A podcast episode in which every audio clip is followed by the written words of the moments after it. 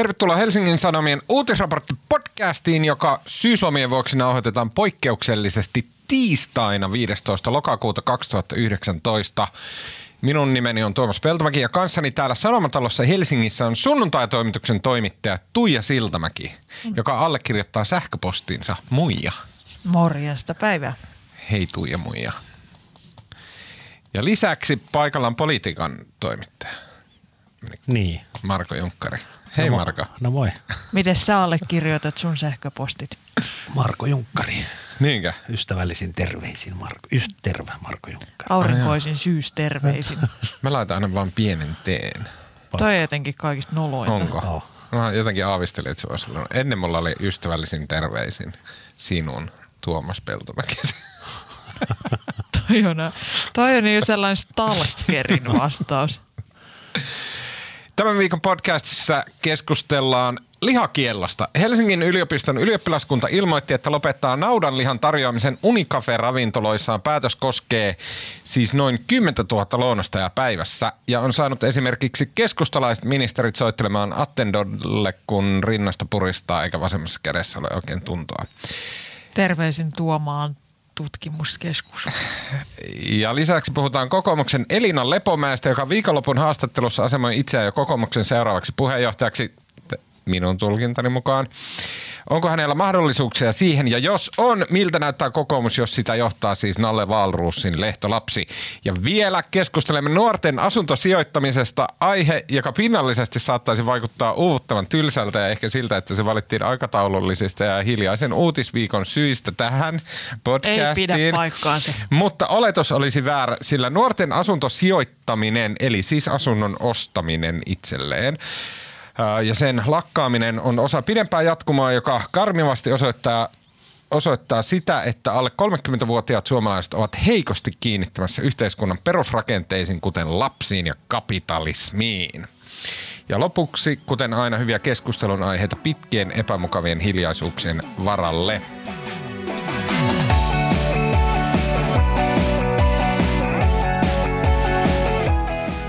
Okei, äh, naudanliha poistuu Helsingin yliopiston ylioppilaskunnan omistamien Unicafe-ravintoloiden lounastarjoilusta ensi vuoden helmikuussa.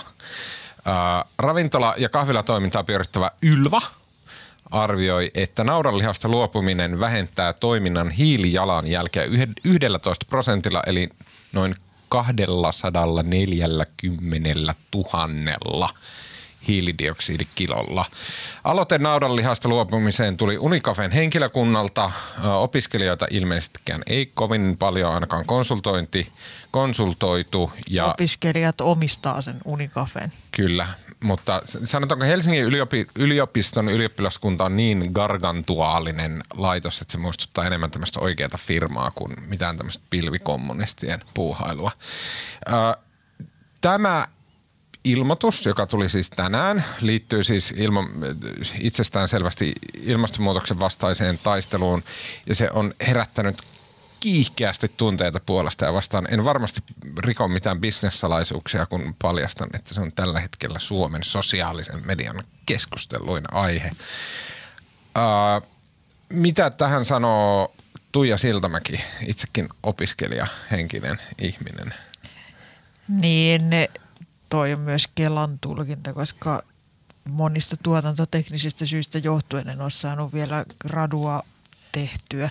Niin opiskelija, opiskelijana tässä rullaillaan, mutta jo mitä virallisemmalla äänellä tuota aihetta lähdit lähestymään, niin sitä pienemmältä uutiselta se alkoi kuulostaa.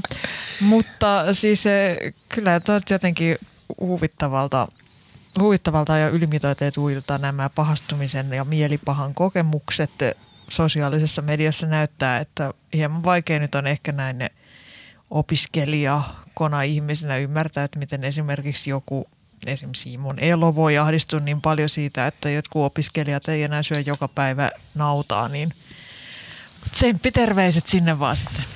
Mutta kyllä, kyllä parasta oli tämä, tota, Tuomas jo viittasi näihin kepulaisten tämmöisiin ahdistusreaktioihin, mutta tota, kyllä... Onko heidän persoonansa nyt vaakalaudalla? Su, su, suosikkini on eduskunnan maa- ja metsätalousvaliokunnan puheenjohtaja Anne Kalmari. Joka kyllä, tota, ihan virheellisesti viittasin ministeriin. Joo, ei, hän on kansanedustaja, mutta hän tota, hän tota, lausui, että hän oli hyvin tuottunut tästä päätöksestä ja Kalmarin mukaan päätös on täysin epäjohdonmukainen myös Meillä siitä näkökulmasta, sitaatti. että Helsingin yliopisto kuitenkin tuottaa naudanlihaa ja maitoa sekä kouluttaa alan asiantuntijoita. Ja sitten suora sitaatti. Aiotaanko siis myös yliopiston maa- ja metsätaloustieteen tiedekunta lopettaa? Joo, Anne. Siltä se nyt tosi vahvasti näyttää. Kuinka paljon voi aivoissa pierrettää? Oho, joo. Ei ole tarpeeksi puhuttu si- siitä, että millaisia metaanipäästöjä keskustalaisten korina aiheuttaa ilmakehälle. Joo, ja jotenkin niinku, hauska. Siis mä, mä en tiedä Helsingin yliopiston maa- ja metsätaloustieteellisestä tiedekunnasta yhtään mitään, mutta sen verran mä oletan, että siellä opiskellaan jotain muutakin kuin lehmän kasvatusta.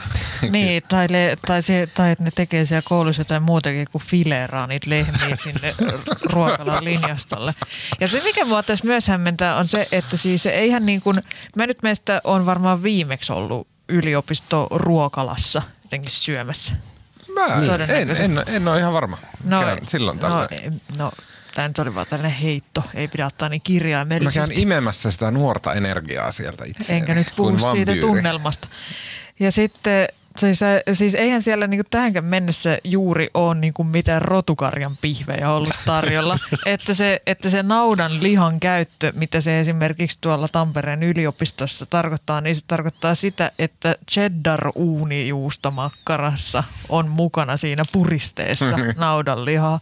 Tai sitten on joku surullinen burgundin pata soossi tai joku, missä on sellaisia sitkeitä kappaleita. Mutta tota, Tuija, lohdutuksena sinulle. Mun mielestä tuossa äsken tuli Ylen, Ylen uutinen, miten Tampereen yliopiston tuota, opiskelijaruokaloita pyörittävä Juvenes-yhtiö ei aio luopua naudanlihasta. Yes. Luojan ja, kiitos. Ja ne sanoo, Hyvä että Tampere. se, koska tota, ihmiset tykkää niin kovasti heidän lihapullistaan. Mm.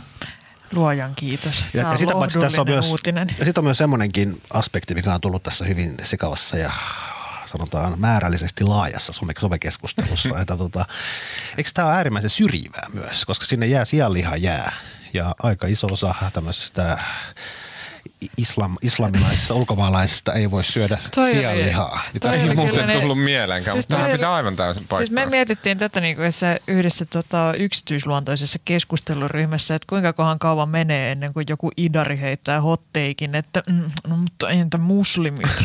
ne, no eipä mennyt hirveän kauan. Ei mennyt. Mä haluan väliin sanoa, että tuota, ikinä tämän podcastin aika mittavassa historiassa ei ole aloitettu näin kevyellä aiheella ja mä toivon, että kuulijat antaa sen meille anteeksi syytämme syyslomaviikkoa ja sitä, että missä ei tapahdu mitään. Mutta tässä on olemassa Viime ihan... kesänä oli kyllä varmaan vii, yhden lähetyksen viimeisenä keskusteluaiheena taisi olla se Boris Arte kissan katoamistapaus, mutta sillä ei se oli mielenkiintoinen keskustelu. Se oli todella tärkeä. Äh, hiilijalanjälkeähän tässä perustellaan sillä, että ähm, naudanlihan ilmastovaikutus on laskettu, ilmeisesti siis äh, Unicafe on tätä selvittänyt, niin se on noin 15 kiloa hiilidioksidia tuotettua naudanlihakiloa kohden. Eli kun syöt kaksi jauhelihapakettia naudanlihaa, niin 15 kiloa äh, ilmastopahaa pääsee valloilleen. Se Ja- kilomäärä on saatavilla käytössä mistä tahansa, kun ka- kirjoittaa Googleen nauta ilmastovaikutus. Kyllä, Tulee Ö, mutta siis et se, on noin, se on noin 15 kiloa hiilidioksidia, kun taas sianlihassa vastaava luku on 5 kiloa ja broilerissa 4 kiloa, eli siis todella siis merkittävästi vähemmän. Et puhutaan yhdestä kolmasosasta näiden kahden lihan äh, osalta. Niin siinä valossahan tuntuu, että tällä nyt ihan varmasti on vaikutuksia, varmasti on, ja olettaisin, että liha nyt on ainakin yhtä suosittua, siis anteeksi, oikea liha kuin porsaanliha ja, ja kananliha, että niin kuin varmasti tällä vaikutusta on. Niin eikä tämä nyt, miten niin ei tämä nyt ole yhtään pieni aihe. Siis mä jatkan Anne Kalmarin tiedotteen lukemista. Siis Kalmari myöskin pitää aivan kestämättömänä, että sitaatti kasvismafia yrittää ilmastonmuutoksen varjolla viedä toisilta ihmisiltä oikeuden syödä itse mitä haluavat. Siis Mut, miten Anne Kalmarin maailman uhkaa se, että jotkut niin helsinkiläiset opiskelijat ei syö joka päivä naudanlihaa? Kasvismafia. Voihan ne syödä sitä himas niin paljon, kun ne ikinä halua. niin. Opiskelijan mielenterveys aivan sama, opiskelijoiden jaksaminen aivan sama, opintotuen leikkauksen aivan sama, mutta lihaa pitää Mutta voi vittu, jos ne ei saa joka päivä syödä naudanlihaa. niin, mutta siis, on, siis, mutta eihän tämä siis, mutta onhan se jotenkin kiehtovaa, miten syömisestä on tullut jotenkin näin keskeinen osa politiikkaa, mm-hmm. kumpuaa tämä tämmöisestä identiteettipolitiikan Joo. noususta ja näin, mutta siis onhan tämä makeeta. Siis paljon, musta on paljon tärkeämpi aihe kuin moni muu, mitä me ollaan käsitelty tässä. No, mun mielestä siinä Vähän niin kuin Elina Lepomäen haastattelu viime suunnitelmassa. mun, mun mielestä tässä on niin kuin kaksi sille ihan niin kuin oikeasti tärkeää sivuavaa aihetta läsnä tai semmoista jotain niin kuin pohjalla lumoilevaa aihetta ja toinen on nimenomaan se niin kuin identiteetti ja sitten semmoinen niin kuin jotenkin tosi rapainen kommunismi, mitä tämäkin päätös edustaa. Niin, onhan tässä samaan aikaan tässä on siis se keskeinen kritiikki tässä päätöstä sä kohtaan. perustella näitä Se kuulosti siltä, että siinä oli mä jatka, piste. Mä jatkan, mä jatkan. Sun ei pidä hengittää vähän. Sanotaan, että jos ei hengitä, niin sitten toinen pääsee Iso väliin. virhe. Niin tota, onhan tässä tämä keskeinen argumentti, mikä tätä naudanlia päätöstä vastaan on esitetty, että miksei yksilöt, miksei opiskelijat saa itse päättää, mitä ruokaa ne ottaa siellä tiskillä. Että onhan tähän kytkeytyy myös tämmöinen Noniin, suuri okei. filosofinen kysymys yksilön vapaudesta ja yksilön oikeudesta tehdä omia ratkaisuja. Kun eikö siis ole yleensä nämä hoidetaan sillä tavalla, että se ö, ilmastovaikutus mitataan ja sitten se lisätään siihen ruoan hintaan, jolloin se ruoan hinta niin Missä ohjaisi tolleen vähän. muka tapahtuu? Siis ei vaan siis mun niin Ayn Randilaisessa päässä. Mutta et, eikö se tuntuisi, että koska tällä varmasti on negatiivisia vaikutuksia naudan tuottajille myös Suomessa, tosin olettaisin, että ylioppilaskunta, koska se tekee niin halvalla sitä ruokaa, niin kuin pakko tehdä, koska opiskelijat on köyhiä parkoja, niin että et he varmasti ostaa niin kuin pakastettuontitavaraa Brasiliasta. No se Suomessa- Tampereen, se Tampereen, Suomeen se Tampereen Tampere opiskelijaruokailu, se sanoo, että 90 prosenttia on kotimaista Okei, nautaa. mutta eikö tässä olisi, niin kuin, eikö olisi järkevämpää, että okei, ilmoittaa, että Helsingin yliopiston ylioppilaskunta määrää, että te alamaiset, niin tästä eteenpäin syötte lihaa, joka on kotimaista luomulihaa, jolle on luettu pentuna ääneen Karl Marxin kaikki teokset. Ja sen jälkeen se liha-annos maksaisi silleen 40 lautanen, mutta se olisi siellä.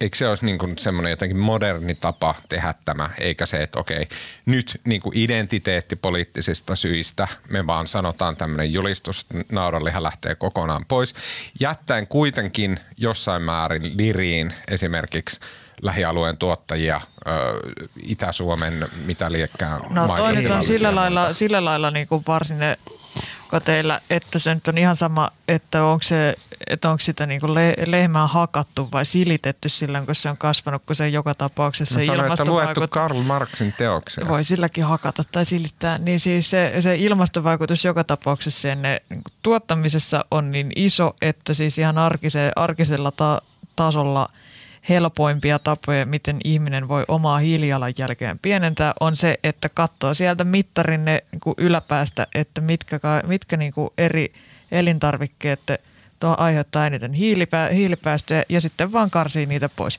Itse olen esimerkiksi lakannut ostamasta kotiin riisiä, koska riisin, riisin viljeleminen on myös hirve, hirveä ilmastopossuilua.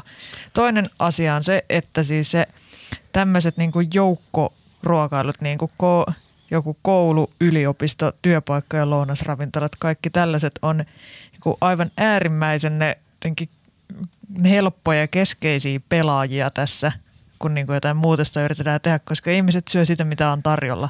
Ja, sitä, ja vaikka niin kuin olisi jotain ne semi-ok kasvisruokaa tarjolla, mutta jos se on jotenkin sijoitettu sellaiseen nurkkaan, että se pitää käydä nöyristellen erikseen pyytämässä ja se on hirveät sotkuu ja joku liharuoka on parempaa, niin sitten ihmiset ei syö sitä.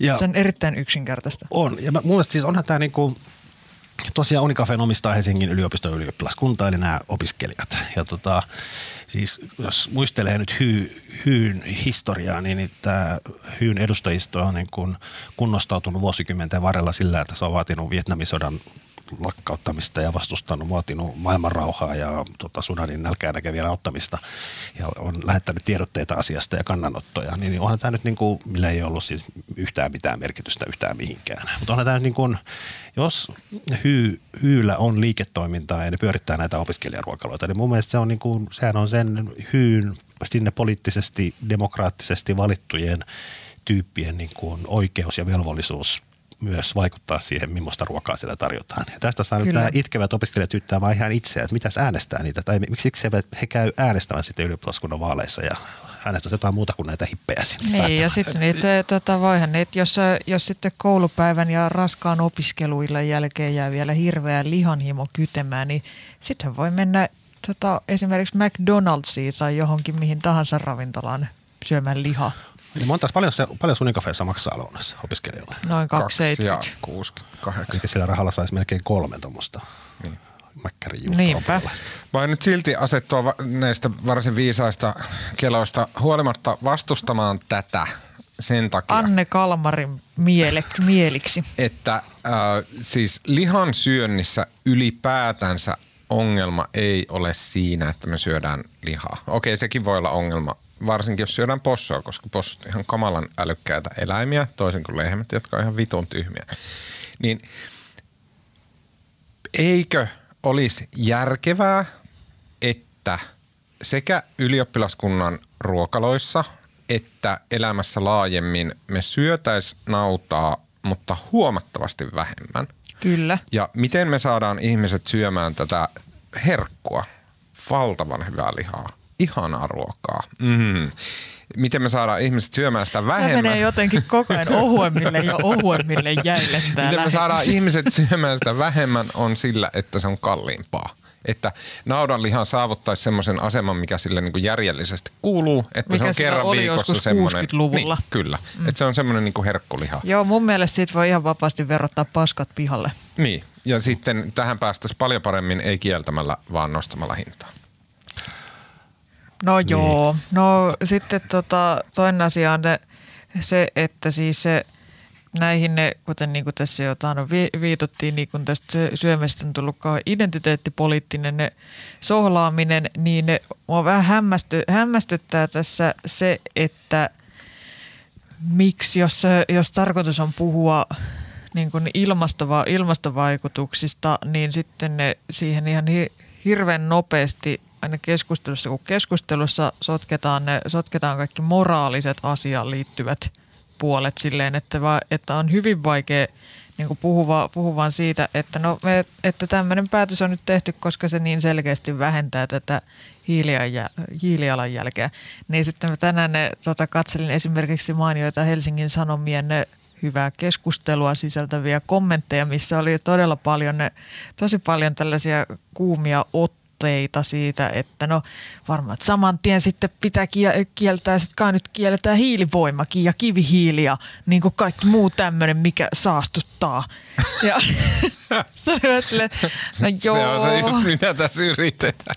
Silleen, että no joo, no että niin kuin ne, siis että tämä niin kuin yhteisesti on ymmärretty se, että jos tällaista, jos halutaan tehdä joku iso muutos jotenkin ekologisesti kestävämpään ja ekologisen jälleenrakentamisen YM kestävän elämäntyylin suuntaan, niin sitä ei voi tehdä sille, että niin kuin yhdellä iskulla kielletään ihan kaikki, koska sitten kansa menee kaduille ja sitten maailma hukkuu Anne Kalmarin tiedotteisiin, vaan nimenomaan pitää tehdä askel kerrallaan, niin se on niin omituista, että sitten tota, ruvetaan tuollaisia vaatimuksia esittämään Hesarin kommenteissa.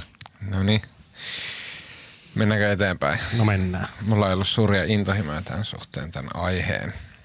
Sellaisen pointin vielä haluaisin kysyä, että eikö, että eikö niinku tällaisten tota, kesku, keskusta oikeistolaisten, jotka yleensä aina syyttää kuin vasemmistolaisia jotenkin ne tunteidensa ja moraalinsa vien, vietävissä oleviksi tunteellisiksi olennoiksi niin ne, ja leuhkii omalla rationaalisuudella ja sillä, että he tekevät niin päätöksiä fakta eikä politiikka edellä, niin eikö niiden nimenomaan pitäisi olla sit tyytyväisiä tämmöisissä tilanteissa, kun jotkut sivuttaa vaikeat syömiseen liittyvät tunteet ja siitä huolimatta tekee päätöksiä ilmasto edellä? Se on aina totta ja hyvä pointti. Niinpä. Okei, kokoomuksen kansanedustaja Elina Lepomäki antoi Helsingin Sanomien Teemu Luukalle haastattelun viime viikonloppuna. Haastattelussa Lepomäki tuntui hyvin laajalla pensselillä maalaavan tämmöistä jotain omaa ohjelmajulistustaan, jota on siis toki esitellyt vuonna 2018 ilmestyneessä kirjassaan Vapauden aika, vai mikä se oli? Vapaus ja voitto. Vapauden voitto. Vapauden voitto. Siinä oli tosi monta sivua. niin oli. Yli seitsemän. Sitä kaikki iha, ihasteli. Ähm, Lepomäki tuntui tässä haastattelussa tarjoavan tämmöistä tulevaisuuden Suomea, joka ei tuhoudu, jos hän saa päättää. Siihen kuului esimerkiksi AY-liikkeen ajaminen suohon, verojen laskeminen tuntuvasti ja sosiaalitukien karsiminen tämmöisen yhteen, yhteen laariin joka on jonkunnäköinen malli, jota Lepomäki itse ravaa ympäri maapalloa esittelemässä. Se haastattelu itsessään se oli hyvä ja se herätti paljon huomiota varsinkin sosiaalisessa mediassa ja sitä siteerattiin muissakin medioissa. Mutta koska Lepomäki on tämmöinen entinen pankkiiri, niin hänen kielensä on monesti tämmöistä niinku per, peruspolitiikan jargon semmoista niinku tuubaa. Sitä on vaikea ymmärtää. Sen takia Marko mitä esimerkiksi tarkoittaa se, kun Lepomäki sanoo, että hän puhuu siis siitä, että miten Suomi ei ajaudu niin kuin semmoiseksi uudeksi, niin kuin, en tiedä, Kongoksi. Suomi on uusi Kongo. Hän sanoo tällä tavalla, että ainoa keino ovat isot uudistukset työlainsäädäntöön ja sosiaaliturvaan, eikä näytä, että hallitus on tekemässä mitään merkittävää näihin liittyen. Mitä siis esimerkiksi Lepomäki tarkoittaa sille, tai siis muut sanotaan oikeasti poliitikot, kun äh, tota, he puhuvat tästä u- isoista uudistuksista työlainsäädäntöön? Mi- mitä sillä tarkoittaa? No yleissitovuuden poistamista. Mutta siis mun Onko se aina sama? Kuuntele, mä ensin, mun mielestä, mun mielestä se Lepomäen haastelu oli tosi kiinnostava, ja vaikka se nyt tässä taas maalasit hänestä tämmöisen niin kuin, Mä teen sen aina ultra, ultra niin kuin liberalistikuvan. Mutta hän itse asiassa haastattelussa, hän itse asiassa kehu Antti Rinteen hallituksen ohjelmaa. Kyllä. Se oli, hän antoi pisteet siitä perusturvan korotuksista, mikä on niin kuin hyvin tavallaan hieman yllättävä hänen suustaan.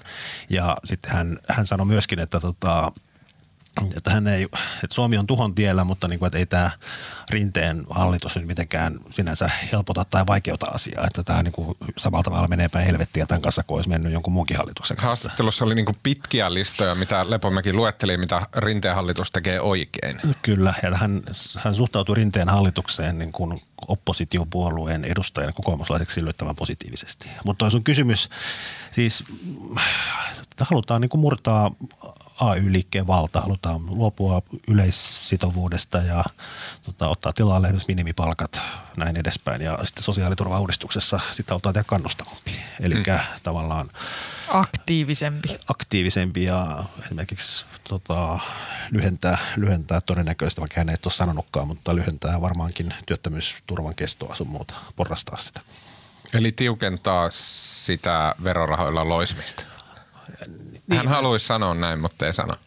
No joo, tai ehkä sille, siinä mielessä kannustavammaksi, että jos se olisi lyhyempi ja sehän näkyy Viimeksi nyt tässä työministeri Timo Harakkaan sanoi, että hallitus aikoo myös selvittää tätä työttömyysturvan porrastamista, mutta kun se näkyy, niin kun, se näkyy kaikissa tutkimuksissa, että siinä vaiheessa kun ihminen työtön tulee sen tota, tukikauteensa päähän ennen kuin hän tippuu sitten niin kuin, tavallaan perusturvan varaan. Siis siinä kun hän tulee tämän tota, tota, tota, työ, työ, työ, tuloihin sidottuun työttömyyskauden, työttömyyskorvauskauden loppuun, niin, niin siinä hetkeä ennen kuin se loppuu, niin yleensä saa töitä. Eli se tavallaan se pelko siitä kauden rah- rahoituksen kariutumisesta kannustaa ihmisiä hakemaan aktiivisemmin töitä. Eikö enää ole sopivaa puhua ansiosidonnaista? Vai onko siinä joku, että ei, sama ei, asia? se on sama asia. Sorry. Okay. Mä olisin voinut sanoa ansiosidonnainen. okay. Joo, joo, joo. Okay. siinä samassa, samassa haastattelussahan se sanoi, tota, että sitten samaan aikaan se ei usko siihen, että tämä että Rinne saa, Rinteen hallitus saa kokoon tavoittelemansa 60 000 työpaikkaa, koska niin iso osa näistä työttömyyden perimmäistä syistä on rakenteellisia eikä mitenkään suhdanteisiin liittyviä. Niin, ja siis kun mä olisin kaivannut myös tähän semmoista tulkkausta. Koska se on sama taas, mitä aina sanotaan, että on rakenteelliset syyt ja bla bla bla. Mitä me sillä tarkoitetaan? Maailma muuttuu. No, no siis rakenteellisilla syillä mä luulen, että se viittaa nimenomaan siihen, että tämä nykyinen työttömyysturvajärjestelmä ei ole tarpeeksi kannustava. Ja sitten toisaalta siihen, että nyt nämä tavallaan Sipilän hallituksen aikana tavallaan kaikki ne suuri, suuri, suuri osa niistä ihmisistä, jotka on niin kuin helposti työllistyviä tai löytävät työpaikan, kun sitä hakevat, niin ne on aika hyvin työllistynyt. Että nyt siirrytään tämmöisiin osatyökykyisiin ja myös ihmisiin, jotka saattaa olla, saattaa olla muita, saattaa olla syrjäytynyt tai eivät ylipäätään niin kuin ole, täysin, ole täysin työkykyisiä.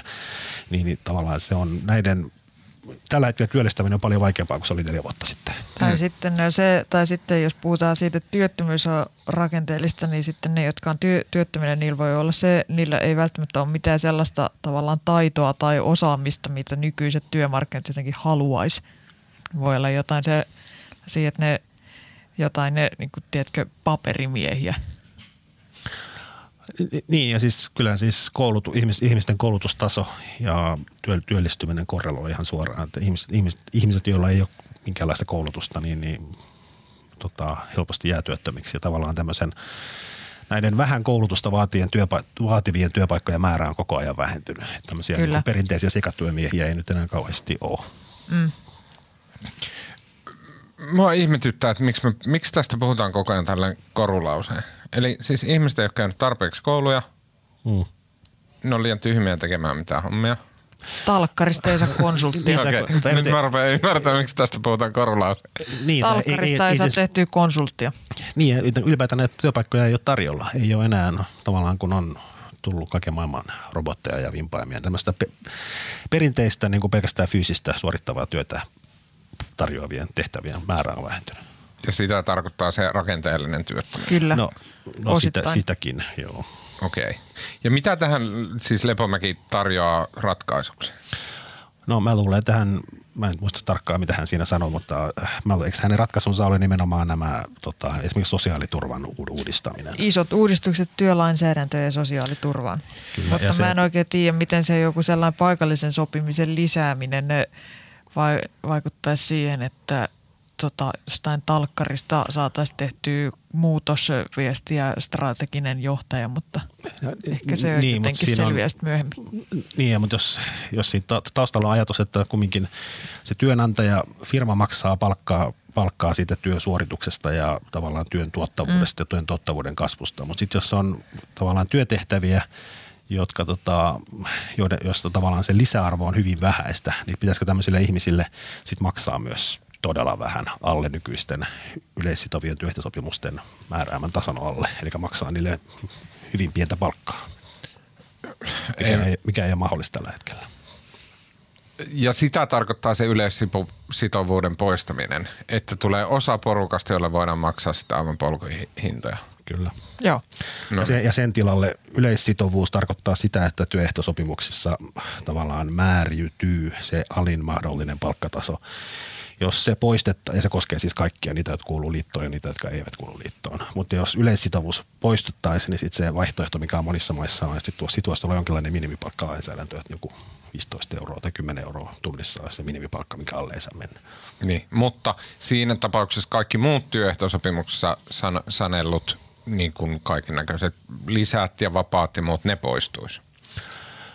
No ja sitten taas, paikallinen, jos taas tämä paikallinen sopiminen, joka liittyy sit to, to, myös tähän, niin, niin sitten sit voi siellä työpaikoilla sopia, että mitä sen, kyllähän myös työnantajat kilpailee työntekijöistä. Sitten voidaan sopia, että Peltomäelle kannattaa maksaa lisiä, että Peltomäki ei hyppää ylelle.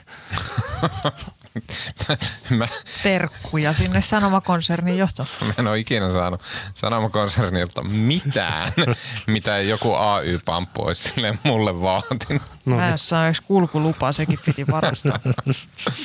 Okei. Okay. Mulla herätti tämä Lepomäen haastattelu ja varsinkin, koska hän, näin niin kun, hän nostaa hyvin keskeisesti just nämä niin kun työehtosopimukset ja ammattiyhdistysliikkeen sellaisenaan Suomen niin kun tulevaisuuden suurimmaksi ongelmaksi. Niin tota, mä siteraan tästä tota, Teemun mainiosta jutusta. Lepomäki pitää Suomen keskeisenä ongelmana työmarkkinajärjestöjen valtaa. Hän romuttaisi yleissitovuuden ja korvaisi sen minimipalkalla. Hän antaisi ihmisille oikeuden päättää, toteuttavatko he alan työehtosopimusta kokonaan vai osittain. Suorat yritystuet hän lopettaisi. Okei, toi, jättäkää toi viimeinen huomio, koska toi oli pelkkää kos- kosiskelua. Minä haluan, että, suo, että yritystuet räjäytetään. Mulla on tähän kaksi kysymystä, joka liittyy tähän niin kuin sanotaan puhtaan talousoikeistolaisten, eli tämmöisten niin, niin kuin libertaarihenkisten kokoomuslaisten ja, ja sit heitä on myös muuallakin, vihreissä ja varmaan persuissakin. Ää, miksi näillä ihmisillä on niin iso ongelma niin kuin työmarkkinajärjestöjen kanssa? Sen kannalta, että hehän uskoo niin kuin markkinoiden toimintaan. Ja sitten markkinoilla on pääomat, jotka kerätään yhteen paikkaan ja sitten niiden pääomien myötä tulee hirveästi valtaa sille, joka kontrolloi niitä pääomia. Ja sitten taas siis työmarkkinajärjestöthän kontrolloi siis sitä työtä, joka on toisenlaista pääomaa. Ja se kerätään yhteen paikkaan, jotta sillä olisi enemmän vaikutusvaltaa. Niin miksi sitä, siis se on kaikki niin kuin markkinoiden sisällä. Ja miksi se nähdään niin kuin markkinoiden toiminnan kannalta niin isona ongelmana? Onhan tämmöisen, tämmöisen pro-market tai markkinoiden ylivaltaan, yli, ylivoim, ylivoimaan uskovalle ihmiselle, niin kyllähän työmarkkinajärjestöt, nehän muodostetaan, siinä muodostetaan vähän niin kuin kartelli. Eli siinä, siinä ei, jokainen ihminen ei neuvottele yksin ja itse omaa omista työehdoista, vaan se tehdään niin kuin kollektiivisesti. Mutta samahan yritykset ja, tekee koko ajan liiketoiminnassa. Niiden, niiden he ostaa tar- ei he osta niin... tarralappuja niin kuin yksittäin, vaan he ottaa, ostaa sen tarralapun nimenomaan niin kuin niin, osana yhdeltä, isompaa organisaatiota. Kilpailu, samalla tavalla kil, yritykset kilpailuttaa ne tarralaput. Ne pyytää tarjoukset kymmeneltä eri tarralapun valmistajalta ja ostaa sen, mikä on halvin. Jos ei tota, ammattiliittoja olisi, niin samalla tavalla voisi kilpailuttaa työntekijät. Eli sanoo, että me maksetaan nyt 6 euroa tunnissa, että se on se maksimi ja koittaa sitten katsoa, kenet ne saa sillä hinnalla töihin. Kyllä, kyllä. Sitten ja sit... näissä niin kuin jo, jotenkin näissä aina ve, tulee mieleen se, sellainen, tästä puheesta kuulostaa tavallaan se, kuulostaa läpi sellainen ihmistyöntekijä, ihmis- ja työntekijäkäsitys, että ikään kuin ne, kun puhutaan jostain paikallisesta – sopimisesta ja siitä, että niin kuin ihannetilanteessa työntekijä itse valistuneena toimijana neuvottelee ehtonsa ja velvollisuutensa ja kaikki tollaiset, niin eihän nyt herra Jumala kai, kaikilla, ne, kaikilla ole mitään, ne, mitään niin kuin kompetenssia käydä sellaisia neuvotteluja tai, paik- tai sen paremmin haluakaan. Niin. Että ehkä niin kuin joku hyvin, hyvin tällaiset niin kuin valistuneet yksilöt tietysti voi neuvotella jo nykyisessä järjestelmässä itselleen vaikka niin kuin mitä etuja, mutta eikö tällaisen, ne, niin kuin työmark, tällaisen tota, niin kuin järjestäytymisen, järjestäytymisen tarkoitus on nimenomaan ne, niin kuin turva, jotenkin suojella niitä, jotka ei niitä neuvotteluja itse pysty käymään. Niitä, mutta on, siis eihän yksittäinen työntekijä, sehän on aika, se, se asetelmahan on aika epäsuhtainen, että jos sä oot niin kuin iso, sulla on iso työnantaja, jolla on niin kuin 500 juristia siellä ja niin, kuin, tota, niin vahva asema, että ei se yksittäinen työntekijä hänen ainut mahdollisuus sanoa, että jos te ette maksa mulle enemmän, niin mä lähden. Niin sitten niin. sanoa, että lähde vaan. Niin. Mutta jos tilanne mä on se, että nähdä, kun mä menisin tolleen uhkailemaan jotain Kaius Niemeen sille, anna mulle rahaa tai mä lähden menee. niin. No, mutta mä, mä voisin vähän kehun Lepomäkeä. No, kehu. Musta tota, mun mielestä siis hän on, hän on todella fiksu ja hän on todella hyvä poliitikko. Ja mun mielestä on se jotenkin – No mä oon tosiaan lukenut sen hänen 750-sivuisenkin opuksen, mikä on kyllä ihan, tässä sanoa, että noin paksu kirjoja ei saa tehdä. Mutta siinähän mennään, siinäkin kirjassa, niin kuin hän, hänellä on niin kuin hänellä on kanta niin kuin joka ikiseen asiaan. Siinä mennään niin kuin kaikki politiikan lohkot läpi. Ja siinä Lepomäessä on, niin kuin, siinä on jotenkin makeeta se, että se ei ole, vaikka hänen aatemaailma, hänet on helppo, helppo niin kuin maalata sinne tämmöiseen libertaarinurkkaukseen, mutta kun hän ei ole, niin kuin, hän ei ole siis niin yksioikoinen. Sillä on kumminkin niin kuin, se on niin kuin miettinyt vastauksia mitä moninaisimpiin kysymyksiin ja sitten niin kuin tavallaan se ei, ne ei tule ne ei tule niin kuin hän oikeasti niin kuin, tai tule, hän pystyy luomaan sen mielikuva, että hän oikeasti kelaa niitä asioita, eikä ne tule Kyllä. pelkästään, että hän on opiskellut ulkoa kokoomuksen periaateohjelman tai hmm. lukenut tota jotain Hayekia ja Friedmania ja sieltä latelisi niitä päätöksiä, vaan hän ajattelee itse. Ja se on musta niin kuin makea piirre hänessä. Ja sitten toisaalta se, että niin kuin, se on niin kuin yksi niitä harvoja poliitikkoja, joka pystyy niin kuin yllättämään. Hän saattaa olla jostain asiasta niin kuin täysin e- eri mieltä kuin mitä olisi ennakkoon voinut kuvitella hänen olevan mieltä. Että hän oikeasti, että se on siinä mielessä niin kuin, se on niin kuin fiksun poliitikon merkki, että hän pystyy niin kuin, ja pystyy myös argumentoimaan ja perustelemaan nämä mielipiteensä. Ja sitten tota, sit musta tuossa lauantain haastattelussa musta oli jotenkin, mikä ei sinänsä ollut yllätys, mutta se oli kiinnostavaa, miten paljon hän painotti näitä ihmisoikeuksia. Ja hän mm. korosti, että hän on nyt, hän on nyt Euroopan neuvostossa tota, jäsenenä ja hänen nyt tällä hetkellä suurin kiinnostuksen kohteensa on ihmisoikeudet. Ja sehän on niin kuin, se on, niin kuin, se on niin kuin siinä mielessä siistiä, koska tämä, no ihmisoikeudet on, on keskeinen osa tämmöistä perinteistä liberaal, liberaalia ajattelua ja ne liittyy niin kuin yksilövapauksiin ja näin edespäin ja tavallaan, että yksilö versus tämmöinen sortava valtio, niin sinänsä siinä ei ole niin mitään tavatonta. Mutta samaan aikaan, kun viime vuosina ihmisoikeuksista on lähinnä puhunut niin kuin vasemmisto, ja se on niin kuin ollut vasemmiston niin kuin projekti. projekti, niin musta on niin kuin siistiä, että tämmöinen niin kuin ilmestyskirjan pedoksi, libertaristiksi leimattu tota, Lepomäki tavallaan korostaa sitä noin paljon. Se on musta makeeta. Onpa jännä, miten eri tavalla jutu voi lukea, koska mun mielestä se oli koko haastattelun naurettavin kohta, kun se rupeaa aivan puskista jotain diibadaabaa heittelee, heittelee ihmisoikeuksista. Ja muista tuntui niin päälle liimatulta. Ja... Mun suosikki oli se, että mua jotenkin jäänyt näissä poliitikkojen ne tämän tyyppisissä lausunnoissa huvittaa se, että Lepomäki myöntää suhtautuvansa välillä varsin kyynisesti siihen, voiko Suomea enää pelastaa. Mietin, että onko mä ollut viime viikon loppuun sittenkin niin kujalla, että mä en mm. huomannut, että Suomi on siinä mun uinuessani jotenkin lopullisesti romahtanut jo kuilun partaalle, tuhan, josta sitä ei enää saa olla. pelastettua.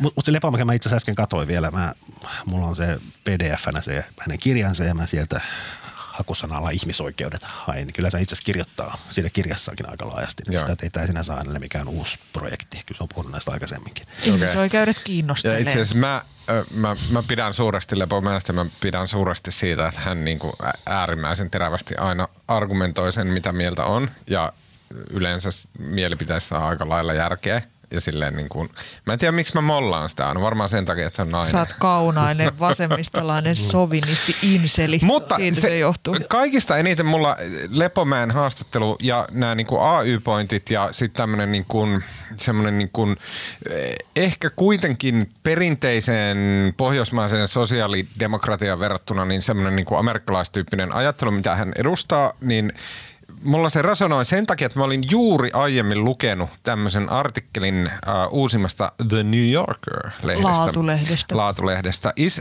Amazon Unstoppable Charles, Charles Duhiggin tota, uh, niin kuin kirjan mittainen artikkeli Amazon Jeff Bezosin Amazon-yhtiöstä. Löytyy ääniversiona esim. Audm-appista. Uh, se, en saanut mitään selvää mistä. Audm, A-U-D-M. Uh, siinä, siinä on joku pari viikon ilmainen kokeilu, kannattaa kokeilla. tota, uh, se Amazonin tarina ja se, miten se toimii yrityksenä. Ei se on liity niin kuin, tähän aiheeseen liittyy, mitenkään. koska se on semmoinen täyskuva siitä, että mitä tapahtuu silloin, kun tosiaan niin kuin AY-liike on purettu ja sen, silloin, kun sääntely on purettu siitä ympärillä. Silloin, kun tiedätkö, perustetaan firmat semmoisiin paikkoihin, missä niin kuin työntekijällä ei ole minkäännäköistä valtaa ja se on niin kuin helvetti maan päällä. Se on siis hir- se on niin kuin natsi-Saksaan verrattavissa, no okei, ei lähimainkaan, mutta että se on niin kuin, se, se niin kuin tapa, miten Amazon toimii, on niin moderni, niin nykyaikainen, niin, niin kuin veroja maksetaan nolla, työntekijöillä on, ei ole minkäännäköistä oikeus, oikeutta niin kuin liittoutua. Öm, tota, yksi esimerkki ihan vaan sieltä oli se, että kun Amazonilla on näitä varastoja, jossa on kaikki ne niiden paketit ja kamat ja muut, jotka lähtee maailmalle – Niin äh, työntekijöiden toimia siellä tarkkaillaan, siis kuuluisasti, tästä on ollut paljon puhetta vessakäyntiä myöten, että ne mitataan. Ja sitten heillä on ilmeisesti jonkunnäköiset sensorit niin kuin työasuna. Ja se sensori esimerkiksi mittaa, että sen työntekijän käden täytyy käydä siellä hyllyllä kahdeksan sekunnin välein. Eli että se koko ajan se, se ottaa niitä paketteja hyllyltä ja laittaa ne johonkin kärryyn. Sensori mittaa, että kahdeksan sekunnin välein sen käden täytyy käydä siellä hyllyllä. Mitä tapahtuu, jos ei käy? Saako Siitä seuraa, sähköiskun? se saa varoituksen ja sen jälkeen, sit jos tämä virhe toistuu uudelleen, se saa toisen varoituksen. Ja sen jälkeen, jos virhe toistuu vielä kerran, niin se irtisanotaan. Ja mikä kaikki kuulostaa ihan helvetin hirveältä, mutta vielä kauheampaa on se, että tämä tulee täysin ilman minkäännäköistä ihmisten valvontaa. Se tulee täysin automaattisesti tietokoneesta. Eli sä oot itse se joku niin typerä rannekello kädessä siellä, hikihatussa tikkailla – vedät jotain paketteja hyllystä kahdeksan sekunnin välein, niin kuin pakko koko ajan, se tietokone valvoo sua. Ja sitten sä saat sen varoituksen, varoituksen ja kenkää. Ja se missä vaiheessa kukaan ihminen ei mitenkään liity tähän prosessiin. Sinä oot vaan sinä ja se vitun tietokone. Ja, niin kun... ja kaiken syypä on Marko Junkkari, joka tilaa Amazonista kirjoja. Miltä nyt tuntuu? Pahalta. Itse asiassa on pitkään aikaa, kun, kun, kun mä löytänyt se internet ja e-kirjat. Niin, hmm. siis se on... Se on siihen sanot? Mä, niin kuin jotenkin... Sanattomaksihan toi vetää karmi vaan se ajattelu, että totta kai Amazon on aivan ääritapaus ja Amerikka on Amerikka ja näin, mutta silleen, että siinä firmassa näkee, että mitä tapahtuu, jos niin kun asiat ruvetaan hoitaa Amerikan mallilla eikä tällä pohjoismaisella Että kyllä kannattaa kiitollisesti kumartaa ympyrätaloa päivä vai mitä? ei, ei ne ole ympyrätalossa, ne on siellä rannassa. Eikö ne on siellä rannassa, niin demokratia on siellä Mutta, mä, mä, mä olisin vähän kehoa vielä Lepomäkeä. Ai, tähän päälle. niin, niin tota, nyt kun sitä on niin hirveästi haukuttu tässä. Niin. Musta oli tota, mä, tämän, Teemu Luukka oli tehnyt tämän haastattelun ja sitten mä juttelin näin Teemua sattumalta tota, metrossa. Viime viikolla juteltiin tästä ja joka ei ollut siinä jutussa, mutta Teemu kertoi myös, että hän oli kysynyt, koska Lepomäki tosiaan siinä 750 sivun kirjassaan, niin sinne tulee ratkaisut kaikkiin maailman ongelmiin. Niin Teemu oli kysynyt Lepomäeltä, että onko mitään asiaa, mitä sä et pystyisi, mitä sä et osaisi ratkaista. Tämä oli häm- hämmentänyt hänet suuresti ja sitten oli miettinyt hetkeä ja sanonut, että syöpä. Lepomäellä ei ole ratkaisua syöpä.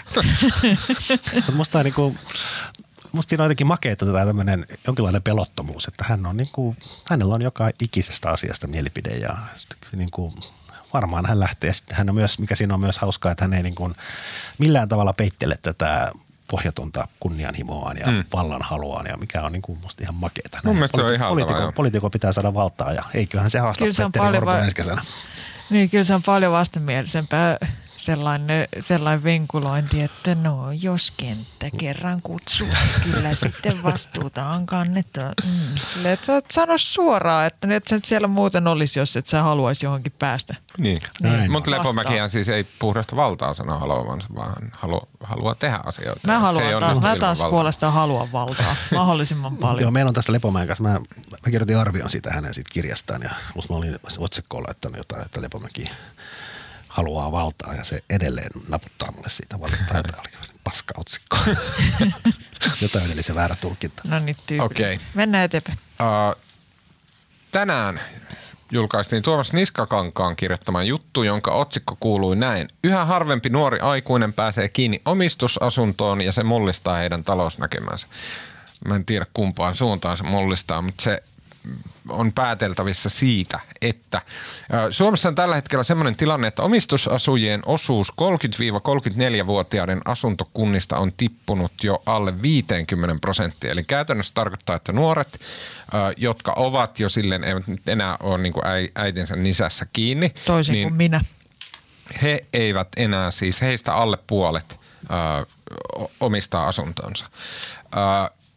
Viime vuonna on ollut tosin pientä kasvua tässä niin kuin, äh, omistusasumisen määrässä, mutta jos katsoo niitä käyriä, niin ne on niin kuin katastrofaaliset verrattuna finanssikriisiä edeltävään aikaan.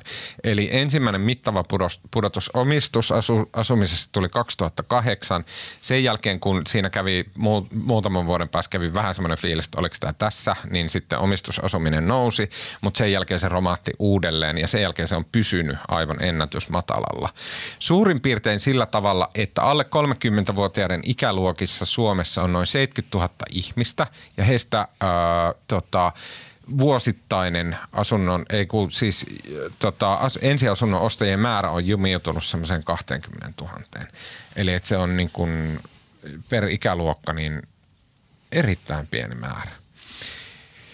Ja sitten syitä tähän on moninaisia, mutta ne löytyy yllättäen vähän niin kuin samansuuntaisista syistä, mistä viime viikolla, vai oliko toissa viikolla, keskusteltiin siinä yhteydessä, että nuoret eivät myöskään lisäänny tai tee lapsia. Että siinä on niin kuin, nyt se vuonna, vuonna 2008 alkanut maailmanlaajuinen finanssikriisi ja tota, lama ja huonot talousuutiset. Ja sanotaan, naisten nirsous. Naisten nirsous ja Sipilän hallituskauden tämmöiset kovat talouspäätökset ja epävarmuus ja muu. Se näyttäisi nyt niin kuin niittävä heinää tässä niin kuin nykynuorten ikäpolvessa. Jotenkin kaiken kaikkiaan nämä niin kuin yhdistettynä, niin se oli jotenkin todella huolestuttavaa luettavaa. Mun ensimmäinen kysymys on se, että mitä huolestuttavaa tässä on? Koska se, siis se, joo, jos on sellaisessa tilanteessa, että niin kuin palavasti haluaisi ostaa asunnon ja sitten se ei ole mahdollista, niin se nyt on tie, niin sitten se on ne sille yksilölle huolestuttavaa. Mutta sitten ne, jos se ei erityisesti tunne, tunne paloa, että niin kuin mä haluaisin ne omistus, omistusasunnon tai, ei ole jär, tai on järkevämpi ratkaisu asua vuokralla, vaikka sitten asuisikin loppuelämänsä vuokralla, niin ketä, ketä se haittaa? Niin, No erittäin hyvä kysymys. Jos paljon Helsingissä on suurin piirtein semmoinen normaali vuokra, 700 euroa kuussa. Mä maksan 800 jostain noin, noin 34-öisestä kämpästä. Okei, okay, no sanotaan, että aivan hillitön munkki saa 700 eurolla kämpän. Se tekee vuodessa 8400 euroa. Jos asuu siinä väliaikaisesti siinä kämpässä vaikka opiskeluiden ajan, niin silloin maksaa vuokraa 25 200. Mikään asuntomarkkinoiden heilahtelu ei pudota yhtäkkiä kämpän hintaa 25 tonnia aivan silleen puskista yllättäen, jos yhtään katsoo, että minkä kämpän ostaa. Että silleen niin kuin semmoisen ihan peruskotitalous opein, niin siinä ei niin kuin henkilön oman talouden kannalta ei ole mitään järkeä antaa jollekin muulle 25 tonnia kolmen vuoden asumisesta, kun sillä voisi ostaa oman kämpän ja sitten maksella niitä lainoja pois sen 25 tonnia ja sen jälkeen myydä. Jos tilanne on katastrofaalinen ja sun kämpän hinta on siinä vaiheessa laskenut, niin se ei kuitenkaan ole laskenut 25 tonnia. Et ei siinä niin kuin, oman talouden kannalta siinä ei järjen hiventä. Mutta toisaalta miksi, miksi pitäisi tavoitella sellaista omaa voittoa. taloutta. Sillä voi jos tehdä kaikkea kivaa. Niin jos on tyytyväinen, niin jos on tyytyväinen silloin, kun makselee makselee vuokraa? No mä lähden nyt sitten punamaan näitä yhteen sen kautta, että yleensä että ihmiset haluaa säästellä rahaa, jotta niillä on niin kuin elämisen edellytyksiä, jotta niiden jälkeläisillä on elämisen, elämisen edellytyksiä, jotta niin kuin se hyvä siirtyy eteenpäin eikä valo jollekin satolla. Niin, mä en, en muista lukuja ulkoa, mutta Suomessahan ihmiset asuu enemmän omistusasunnoissa kuin monessa muussa paikassa. Kyllä. Ja, tota, ja sit sehän on, se, sehän, sehän tarkoittaa sitä, että suomalaiset säästää, suomalaiset on asuntosäästäjiä. Jossain anglosaksisissa maissa ihmiset sijoittaa osakkeisiin ja markkinoille. Ja se on niin kuin yksi syy siihen, miksi Suomessa kauhean pitkään tota, esimerkiksi osakemarkkinat oli kauhean kehittymättömät, koska niin kuin ihmisten säästöistä pienempi osuus, kun ihmiset rahat on kiinni niissä asunnoissa.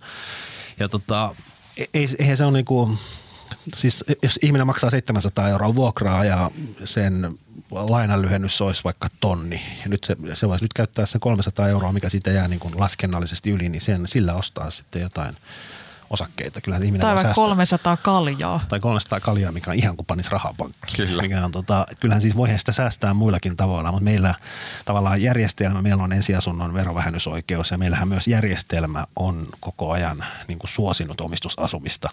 Ja sehän on niin kuin, tämähän on, tämä on se vakioaihe, millä saa Suomen kansan aivan raivoihinsa, kun ekonomistit tota, jatkuvasti tota, tai e, e, järkevähän olisi se, että omistusasumista ruvettaisiin verottamaan. Eli se, että niin kun, jos ihminen asuu omistusasunnossa, siinä pitää maksaa vero. Mm, tässä on sellainen, tota, siis tota, kun tää, näitä taas se spe, spekuloidaan, että miksei nuoret, miksei nuoret tee sitä ja tätä, niin mun mielestä tässä nyt on aika, aika selkeitä vastauksia, jos esimerkiksi katselee tätä niin kuin pääkaupunkiseudun tilannetta, niin siis vaikka pitäisi vaikka säästää, säästäisi hirveällä raivolla jostain ne Tämä ensinnäkin pitää olla, pitää olla joku palkka, palkkatyö ja säännölliset tulot, että ylipäätään jotenkin pystyy, pystyy säästämään sille, sille, että se ei ole niin kuin joku 20 kuussa, vaan että ne olisi sellaisia summia, mistä on jotain niin iloakin. Ja sitten se pitää tehdä aika pitkäänteisesti ja aika kauan, niin sitten ne, että, ja silti voi olla hyvin vaikea saada niin kuin jossain järkevässä ajassa koko sellainen määrä rahaa, jolla pääsisi, pääsisi kiinni sellaisiin kämppiin, jotka ei ole niin kuin joku sellainen 24 suorakulmion muotoinen postimerkki, jossa niin kuin ainoa ikkuna osoittaa vastapäisen talon seinää ja nistit huutaa senkin alla yötä päivää. Että sellaiset niin kuin, siis se, tämä, että taas myös niin kuin kaupungistuminen ja se, että sellaiset ainoat niin kuin ainoat paikat, missä tosi iso osa jotenkin nuo, nuorista työllistymisen, opiskelujen tai muiden niin kuin elämään liittyvien syiden takia haluaa asua, niin ne on niin suosittuja, että siellä myös niin kuin hinnat nousee ja sitten ne järkevien kämppien ostaminen on tosi kallista. Samalla tavallahan se, se, jos kämppien hinnat nousee pääkaupunkiseudulla ja muutamassa muussa kasvukeskuksessa, mutta tota, sitten vielä suurempi ongelma tai vähintään yhtä iso ongelma on se, että kämppien, kämpät menettää arvoaan tuolla muualla maassa. Ja mun mielestä tästä ei niin järkevää puhua sillä tavalla, että jossain niin peräseinäjoella kämppien arvot niin näin So what, miksei? mikä sille mahtaa? Se on miksi, myös... miksi, miksi ihminen sitten ostaisi kämpää, jos se tietää, Ei missään se... nimessä pidä ostaa mistään peräseinäjoelta kämppää, jos koska sit... sen arvo on nolla. Jos se estää, että siellä ei kannata ostaa, koska se kämpään arvo todennäköisesti laskee ja samaan aikaan pääkaupunkiseudulla asuntojen hinnat nousee niin nopeasti, että ei ole varaa. Niin, sitten siinä puolivälissä on joku hyvä sweet spot. Ja Mun mielestä se on myös se, Jotenkin aina se menee hyvin. Aina palataan sinne. Mulla on siis se sellainen kysymys, ja mikä mä ottaisin ihmetyttää, on just se, että tänne presidentti Niinistön myöten ollaan oltu huolissaan tästä, että niin kuin jossain sy- syrjäseudulla niin Irma Murmelin tota, ka, riva, rivarin pätkän arvo, arvo laskee, kun sieltä on kadonnut kaikki työpaikat ja kukaan ei halua muuttaa sinne ja lapsia, ei, lapsia ja lasten lapsia ei kiinnosta, kun ei niille ole mitään töitä siellä, niin – periaatteessa, mitä se, mitä se haittaa sitä ihmistä ja sen asumista siellä, jos sen asunnon arvo laskee? Jos se asuu siinä niin se ei, haitta, eikä ole aktiivisesti se ei, myymässä se ei haittaakaan, mutta se, se ongelmahan tulee sitä kautta, kun tota, ihmisten tai yhteiskunnan kannalta olisi hyvä, kun ihmiset tekisivät töitä. Ja ihminen, joka asuu siellä syrjäseudulla, missä ei ole töitä, niin se olisi kiva, kun se muuttaisi se muuttaisi toisaalle, menisi vaikka sinne uuden kaupungin autotehtaalle töihin, missä no, olisi töitä tarjolla. Mutta, se, mutta jos sen asunnon arvo on laskenut siellä, sen mikä Irma Murmelin tota, asunnon hinta on laskenut, niin eihän se pysty myymään sitä. Ja sen takia se, on, niin kuin, se estää työvoiman liikkuvuutta maan sisällä. Vaikka murmelit, sinä on aika nopeita. Tällainen nimi varmaan on ihan mahdollinen nykyisen etunimilainsäädännön puitteissa. Joo, okei. Okay. Mun mielestä tämä on, siis, mutta tämä on niinku vielä erillään nuorten omistusasumisesta. No mä, mä, mä saan kertoa tähän väliin yhden. Musta oli, mä olin viime pari vuotta sitten tuolla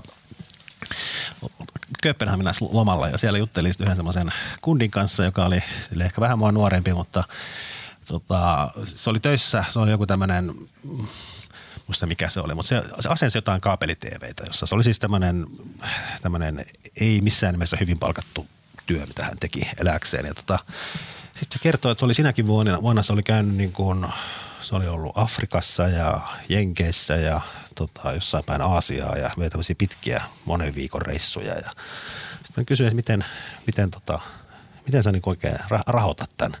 Ne. Ja sitten se vaan niin kuin hymyili onnelli sanoi, että on, on tämmöinen refinancing. Eli se asuu, silloin on pienkämppä Kööpenhaminassa ja Kööpenhamina on siis hyvin verrannollinen Helsinki ja sielläkin on, se on niin kuin muuttovoittoaluetta ja siellä kämppien hinnat nousee. Tanskassa toisin kuin Suomessa on mahdollista se, että sulla on se kämppä ja sitten sulla on siihen vaikka 300 000 euron asuntolaina. Mutta sitten kun se kämpän laskennallinen arvo nousee ylemmäksi, sä voit ottaa uuden lainan ja maksaa sen vanhan pois. Herra 300, Jumala. 350 tonnin lainan ja sitten sulla on 50 tonnia käyttörahaa ja voi lähteä Afrikkaan. Ja sitten se voi, se voi tehdä niin kuin pari vuoden välein uudestaan ja uudestaan ja uudestaan. Tämä on, Erittäin tämä voi erikoinen meininki. Tämä voi tehdä se elää niin kuin jollain niin kuin velkagäpillä. se elää, sillä se, se hänen, hänen matkansa perustuu siihen, että se asunnon hinta nousee ja se pystyy niin kuin koko ajan ottamaan niin kuin uuden lainan ja käyttämään sen asunnon arvosta syntyneen lisäarvon. Tämä kuulostaa finanssikriisiltä kaikki tässä. No, Niin itse asiassa Tanskassa, Tanskassahan oli, todella oli pankkikriisi vasta, vastikään. Kuulostaa mutta todella vastuuttomalta toiminnalta. Mutta mut toi oli vaan tosi, niinku, ehkä toi nyt ei ole kauhean vastuullista ja ehkä toi ei, Ei, ei, ole elämä, ei, ei, ei, ole- se on. ei ole elämäntapa, mitä ehkä pitää vastuullisessa podcastissa suositella kellekään, mutta niinku, se oli tosi onnellinen. Sen elämä oli tosi makeeta ja se on niinku, tavallaan, että jos vaihtoehtona on se, että niinku hampaat irves, irvessä toimii niinku ensin aspsäästäjänä ja sitten niinku joutuu miettimään joka pennosta, että pystyy asumaan siinä kolmiossaan Herttoniemessä, niin, niin tota, ei se kauhean hmm. kivaa. Tässä- Tässä... Paljon siistimpäähän toi on. Niin, tässä jutussahan siis myös paljastettiin, olla, että mistä tämä mistä tää johtuu ja mistä, mistä tässä niin on oikeastaan kyse, koska siis tässä oli niin säästöpankkiryhmän pääekonomisti Henna Mikkonen, joka, saa, joka täällä, mä aina rakastan, kun nämä pointit silleen jotenkin piilotetaan tänne, muistuttaa kuitenkin, että kyselyjen mukaan nuoret haaveilee omistusasunnoista, siis edelleen, että ei ne haaveet ole kadonnut mihinkään. Et Danske Bankin viimevuotisen kyselyn mukaan lähes 7 kahdeksasta 18-35-vuotiaasta haluaa omistaa asunnon jossain vaiheessa. Eli kyllä niin kuin tämäkin niin kuin ei ole kyse siitä, että nyt nuoret olisivat moraalisesti lörvähtänyt myös niin kuin tällä tasolla, että ei enää kiinnosta asuntojen omistaminen, vaan se, että no ei niin to, tota, jotenkin mie, silleen tiet, no, kaikille ei ole mahdollista saada sellaista. Niin, paitsi, okei. Okay, siis, Paitsi sitten, jos menee sinne, Monta ostaa, asiaa, ostaa siis- Puolangalta. Ei, kun ei, kun ei tarvi ostaa edes Puolangalta. Mutta niinku, mikä vitun pakko kaikki on asua samalla kadulla jossain Kalliossa? Tai sitten niin kuin Hämeentiellä Tampereella. Ei siinä ole järje. Jos, on jos, ne- jos sä hän- menisit niin kuin New Yorkilaisille, jota kaikki ihailee, ja sä selittäisit niille, että joo, että in Helsinki we have this thing where everybody lives in the same building, ja sitten jos ne ei saa sieltä sitä asuntoa, just siitä samasta, niin sitten ne ei niin kuin osta, niin sehän olisi aivan järjetöntä. Ei mikään muu su- suurkaupunki toimi, ja Helsinki ei ole mikään suurkaupunki. Ei se toimi silleen, että jengi on niin kuin yhden tien varrella, mitä niin kuin käytännössä joku kallio on. Tai sanotaan ne kolme, neljä paikkaa, mistä Helsingissä on jär, niin kuin hyväksyttyä sosiaalisesti ok ostaa asunto. Ei siinä ole järjen hiventä. Ei, mutta silleen saa tehdä, jos haluaa. Niin, mutta se on helvetin typerää. Ja sitten, mutta mun mielestä tässä on olemassa se pointti, mihin myös Henna Mikkonen tässä jutussa monesti äh, viittaa, että äh, hän sanoo muun muassa näin, että Mikkonen myös arvelee, että talouden heikot vuodet ovat tehneet nuorista varovaisempia, uutisotsikot ovat olleet negatiivisia, joten ei ole ihme, Median syy. jos monelle on syntynyt epävarma näkymä talouden tulevaisuuteen. Yksi asia on se, että lapsien hankkiminen on vähentynyt ja perheitä perustetaan aiempaa myöhemmin. Asunnon ostaminen liittyy usein juuri siihen elämänvaiheeseen. Ja sitten vielä kolmas asia, eli nykyiset 30-vuotiaat ovat edellisen sukupolveen verrattuna selvästi useammin opiskelijoita ja harvemmin työelämässä. Eli mun mielestä näyttää, että on olemassa tämmöinen niin kuin jännä ihme venyminen tai tämmöinen liudentuminen. Pitkitetty nuoruus. Kyllä, mikä on Ruotsista ja Tukholmasta tuttu ilmiö. Mutta sen lisäksi on tämmöinen jännä niin tämän ä, talousepävarmuuden about aikaan saama niin kuin ihme venyminen, missä ihmiset, ihmiset elää niin kuin ikävuoden 25, jolloin ne on edelleen opiskelijoita ja 30 välillä semmoista niin kuin tosi tuskasaa niin kuin epävarmuuden aikaa, jolloin ne ei kykene tekemään niin kuin päätöksiä, jotka olisi järkeviä, jotka olisi perusteltuja, vaan jää tämmöinen niin ihme staasis päälle. Ja se on tosi huolestuttavaa. No mun, mun mielestä yksi se, tota, jotenkin huole, huolestuttavu, huolestumisen aihe, joka jotenkin huvitti mua tässäkin jutussa, oli tällainen jotenkin moraalinen kalskahdus tällaisen katkelman takana, kuin ne monesti perintöasunnot eivät kuitenkaan sijaitse paikassa, jossa nuori haluaisi asua, tai ne eivät muuten vastaa nuorten mieltymyksiä.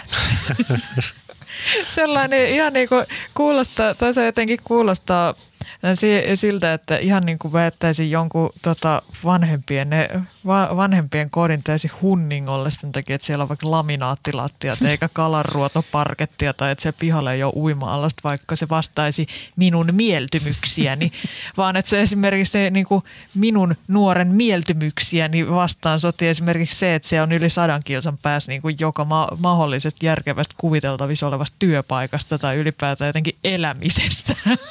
Et en mä nyt rupea niinku asuttaa sitä, niinku, tota, sitä perintötaloa sit vaan sen takia, että mä oon ottanut ensimmäisillä, ensimmäiset pikkuaskeleeni pikkutöppösillä siellä nurmikolla. Sen, siinäkään ei ole mitään järven, järjen hiventä. Esimerkki on vähän äärimmäinen, siis toi, minkä äsken kuvasit, mutta sitten sit mulle ei ehkä ihan, ihan aukea se, että okei, että jos sä oot niin kuin 25 sille, Mä en tiedä, 27. E- ehkä valmistunut, niin miksi et sä voi mennä siihen rumaan röttelöön asumaan vaikka kahdeksi vuodeksi? Tota Ostat sen halvalla. Sitten jos sulla ei ihan ole nyt peukalo keskellä kämmentä, niin vähän maalaat niitä seiniä, ai että siellä on kiva olla. Sitten kattelet niitä alakerran niistä ja sen kaksi vuotta, se ei ole elämästä niin kuin minkäännäköinen aika.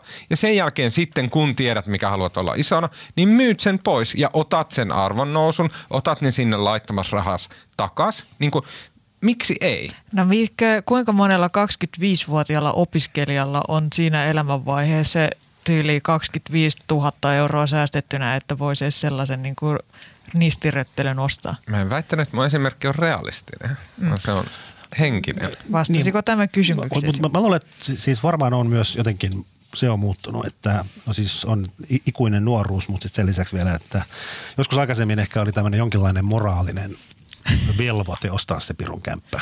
Niin. Mä, en, mä en tiedä, onko semmoista samalla tavalla enää. Nyt musta niin kuin, ei tule semmoista. Niin, kyllä sitten oli haaveille, mutta ei se ole enää, ei siis se, nykyään on, nykyään on luojan kiitos tajuttu, että ei ole sellaista, että ei välttämättä niin tarvitse mennä sen samanlaisen vie, ikiaikaisen käsikirjoituksen mukaan, että Kyllä. ensin käyt koulut ja sitten hankit vaan vaimon ja sitten ostatte kämpän ja sitten lapsi vuoden päästä vähintään tulilla.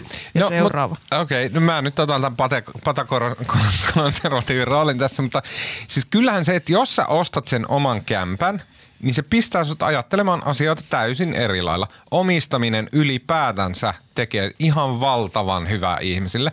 Kuka tahansa, missä tahansa vuokrakämpässä nakkelee purkkaansa pitkin pöytiä ja limppaa räkäpallerot seinään. Näin, toi, eikä toi, toi välitä nyt paska ihan niin tason kommentointi. Tose, toi ei ole enää mitenkään sidoksissa todellisuuteen. Sitten kun sen sun sekoilun kohteena on sun oma kämppä, jossa on kaikki sun rahat kiinni, niin siinä oppii aivan eri lailla tekemään niin kuin ajatustyötä sen eteen, että mitenkäs tästä niin kuin asunnosta ja sen ympäristöstä ja viihtyvyydestä ja naapureista ja kaikista muista pidetään huolta. niin kuin tällainen viikkoraha-argumentti, että lapsille kannattaa antaa kaksi euroa kolikkoina, että siitä sitten oppivat se rahan arvon. Mä muistan ikuisesti, kun mä kävin siis Joo. siis ihan aikuisen toimittajan kanssa semmoisen keskustelun, jossa mä sanoin, että mä oon menossa, tota, olin lähdössä baarista kotiin, siis haravoimaan pihaa. Ja sitten se oli silleen, että, että miksi helvetissä on menossa haravoimaan pihaa. Mä että sen takia, kun siellä on lehtiä. Ja sitten se oli se, että en mä vaan, että ei vitsi, mä, mä, niin kuin, mä aina vihasin lehtiä haravointia. Sitten mä, että no niin, mäkin, en mä nyt erityisemmin pidä, mutta että mun piha, että mun pitää haravoida se. Ja mitä ja naapuritkin sanoo, jos ei haravoida. Ja sitten kun mä näin, kun sen, sillä syttyi semmoinen ymmärrys, että niin joo, että mä en niin puhu tavallaan, että mun vanhemmat olisi vain pakottanut mut haravoimaan pihaa, vaan että mä menen sen takia, että mä omistan sen saatanan pihan. Ja sitten niin mä muistan, kun hänelle tämä oli semmoinen suuri niin oivallus.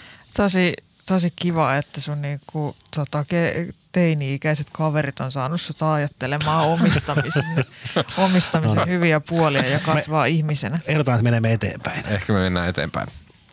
Tota, Okei, sitten kun lähdette äh, syyslomalla sienimetsään – ja Mikä sitten, syysloma? Tota, siellä kenties kaivelette suppiloita tai mitä muuta. Nyt mä vihaan sien, sienestämistä yli kaiken. Mä myös vihaan ihmisiä, jotka sienestää. Mä yritän kaikkea. Mitä, eikö omistusasuminen ole opettanut sulle vastuullisuutta ja elämistä luonnon kanssa rintarinnan? On. Mä vihaan myös luontoa, koska mä oon rakentanut oman talon ja mikään ei opeta vihaamaan luontoa niin paljon kuin se, että siellä yrittää varsinaisesti tehdä jotain. Murhaaja. Kyllä. Niin siellä sienimetsällä sitten äh, syysauringossa astutte tota, tota, kannon yli ja istutte kivennokkaan tota, ihastelemaan ympäristöä ja kaivatte taskumatin, jossa on lämmintä jotain mm. alkoholijuomaa. No niin, okei. Okay. Sitten tässä tapauksessa siellä on jä, jäniksiä ja li, lintuja ympärillä ja kerrotte heille hauskoja juttuja, niin mitä ne on? Tuohon on aika vaikea sanoa mitä.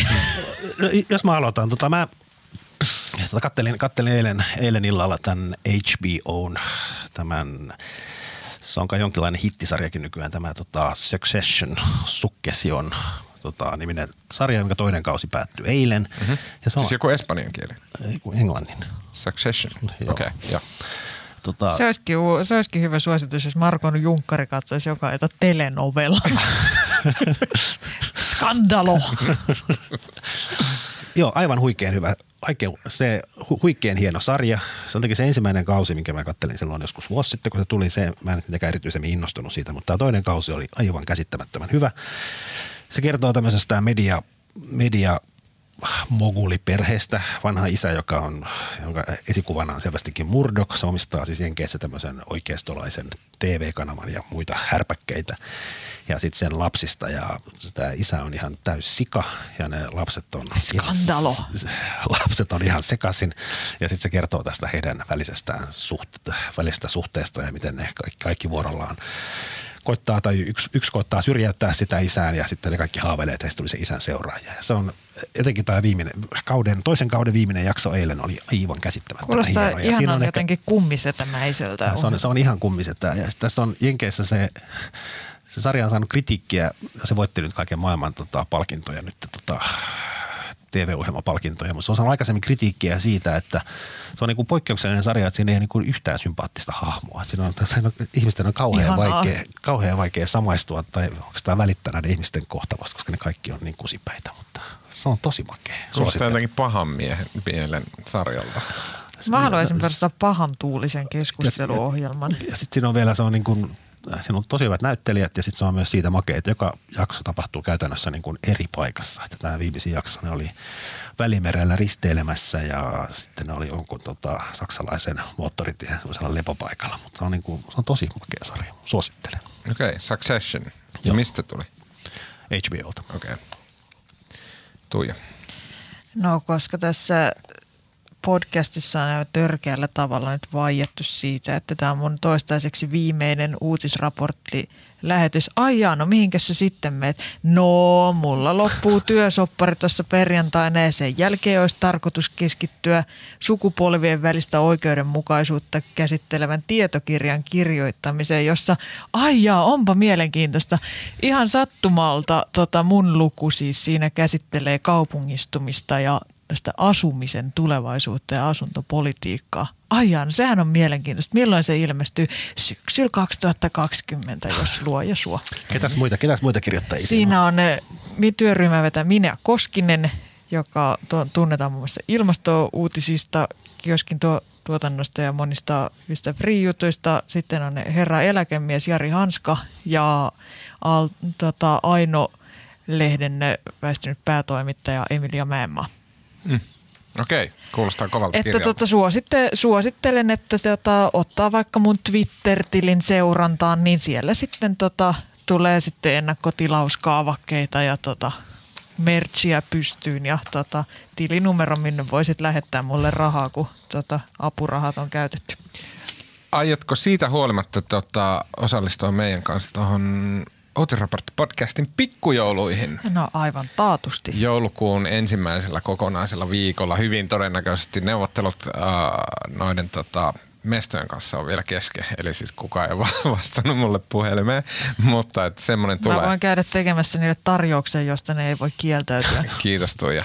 Äh, mä aion suositella vähän ehkä kenkusti jo aiemmin mainitsemaani juttua, jonka kirjoittaja on Charles Duhigg. Lehti on New Yorker ja otsikon Is Amazon Unstoppable? Eli toisin sanoen unohdit miettiä suosituksen tälle viikolle. Ei kun mä, mä mietin tämän jo suositukseksi, mutta mä puikkasin sen tonne juttuun. Se juttu on todella pitkä tosi mielenkiintoinen. Äh, äh, kertoo siis Amazonista, kertoo miten siellä asiat tehdään, miksi ne tehdään niin kuin tehdään. Sen niin kuin oikeastaan kantava pointti on se, että maailma on täynnä äh, semmoisia product company, jotka tekee tuotteita, jotka on äärimmäisen hyviä. Ja hyvin harvakseltaan syntyy isoja firmoja, jotka on process companies. Niitä on esimerkiksi General Motors, joka oli pitkään maailman suurin yhtiö. Se on niin process company, eli tekeminen saa olla mitä vaan, että tehdään, tehdäänkö kumisaappaita vai matkapuhelimia vai konsultointia, mutta prosessi, se Sanella on. Vai, vai General Electric? Anteeksi, just sitä tarkoitin, General Electric. Se olikin seuraava vastaukseni. Kyllä, niin eli et, et, et se prosessi on tosi tärkeä ja Amazonissa prosessi on semmoinen, että se on typi, typistetty 12 kohtaa, jotka on painettu laminoiduille korteille, jotka kulkee aina työntekijällä mukana.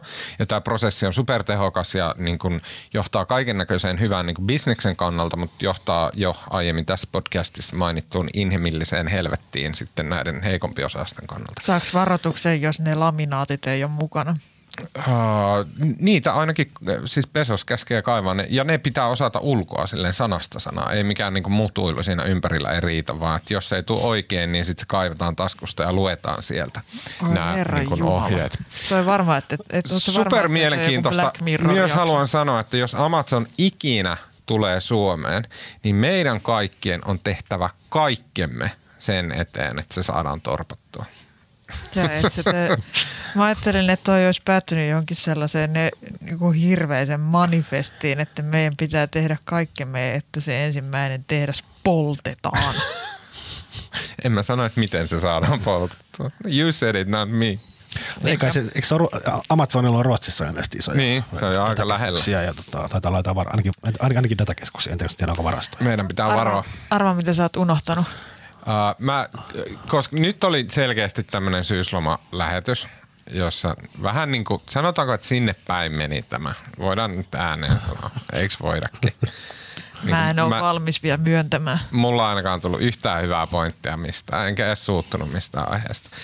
Niin, tavallista, niin to, ei kiusata, tavalla parempi, tavalla tavallista parempi lähetys, ei tarvitse kuunnella Tuomaksen vaahtoamista. Ei kiusata sen takia luki, äh, kuuntelijoita mai, lukemalla heille mainoksia puolitoista minuuttia, vaan tota, lopetellaan tämä tältä viikolta tähän. Ensi viikolla palataan ilmeisestikin ikävä kyllä ja suureksi suruksemme ilman Tuijan äh, ihastuttavaa seuraa ja hyviä juttuja – Mä odotan, että pidätte meitä joku hiljaisen hetken mun muistolle. Pidetään hiljainen hetki, mutta tosi ikävää, että meet, mulla on semmoinen luotto, että tulet jossain vaiheessa kirjan kirjoitettua kenties takaisinkin. Joo, katsotaan sitten. sitten. Saanko kertoa vielä yhden anekdootin tähän loppuun? Saat. Tästä tota, ihastuttavuudestani puheen ollen. Tiedättekö, kun nämä kaikissa viidelehtien uutisissa aina kuvaillaan jotain, jotain tota, paris, pariskuntaa silleen, että se nainen säteilee onnea tai saa, säteilee tai ne hyvän tuulisuutta tai vastaavaa, niin mä kysyin ne ta, yhdeltä kollegalta, että, me, että mitä mieltä se on, että säteilenkö mä onnea. Ja se vastasi, että vastasi sekuntiakaan empimättä, että sä säteilet pahaa oloa. Arkun kansi narahtaa tästä taas kiinni nyt mä, mä en allekirjoita tosta mitään. Mun mielestä sä oot tota, varsin iloisen ja onnellisen oloinen. Sä prees. sanot noin kaikille podcastin tekijöille. Voi olla. Uh, me kuullaan siis uh, ensi viikolla äänen ja leikkauksen meille tekee Janne Elkki. Kiitos Marko Junkkari. Kiitos. Ja äh, erittäin paljon sekä kesästä että nyt syksystä. Kiitoksia Tuija Siltamäki. Ei mitään, pientähän tämä on. Ja mun nimi on Tuomas Peltomäki ja me kuullaan taas ensi viikolla.